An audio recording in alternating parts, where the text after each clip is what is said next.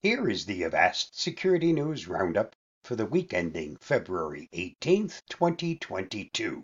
Metaverse survey spurns Facebook. In an anonymous survey conducted by Hong Kong based Advocate Group, more than 1,200 US consumers were asked questions about joining a metaverse. Over 77% admitted to being worried about Facebook owning the data.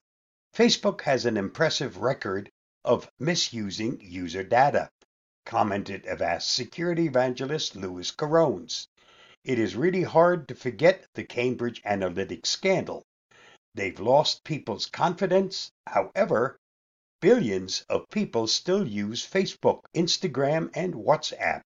So it seems people are concerned about their privacy, but not enough to stop giving up their data. According to the survey, 87% of respondents said their first preference would be a metaverse based on a decentralized blockchain. When asked what types of metaverse activities interested them, the most popular choice was gaming, followed by hanging out with friends, working at meetings, attending concerts, workouts, and studying with classmates. When asked how many metaverse they plan to join in the next few years, 46% said one or two, 38% said three or four, and 10% said five or six, and 7% said they don't plan to join one at all. Read more details from the survey on ZDNet.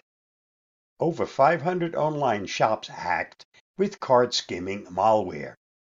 Sansec, an e-commerce malware detection company, last week discovered a card skimming scheme affecting over 500 stores. Attackers used a known leak in the QuickView plugin in the Magento 1 e-commerce platform, using the combination of an SQL injection attack and a PHP object injection attack to gain control of the platform. When visitors entered payment card details during purchase, the malicious code sends their payment information to attacker-controlled servers. The hackers also programmed the code to create no less than 19 backdoors in the systems, which allowed for easy reinfection. Magecart schemes like this have been increasing over recent years, including infecting ATMs and gas pumps. Senators revealed CIA collected Americans' data. A CIA mass surveillance program has swept up the personal data of some American citizens, claimed Senators Ron Wyden of Oregon and Martin Heinrich of New Mexico in a letter to the Privacy and Civil Liberties Oversight Board. The senators called the surveillance activity a secret bulk collection program that was authorized under Presidential Executive Order 12333 in the early 1980s. Usually, such surveillance is monitored under the Foreign Intelligence Surveillance Act, but in their letter, the senator said the particular program operates entirely outside the statutory framework that Congress and the public believe govern this collection and without any of the judicial, congressional, or even executive branch oversight that comes with FISA collection. For more, see Cyberscoop. Meta to pay 90 million in class action lawsuit. The parent company of Facebook has agreed to pay out 90 million to settle a decade-long data privacy lawsuit over using cookies in 2010 and 2011 to track users across the internet even after they had logged out of Facebook.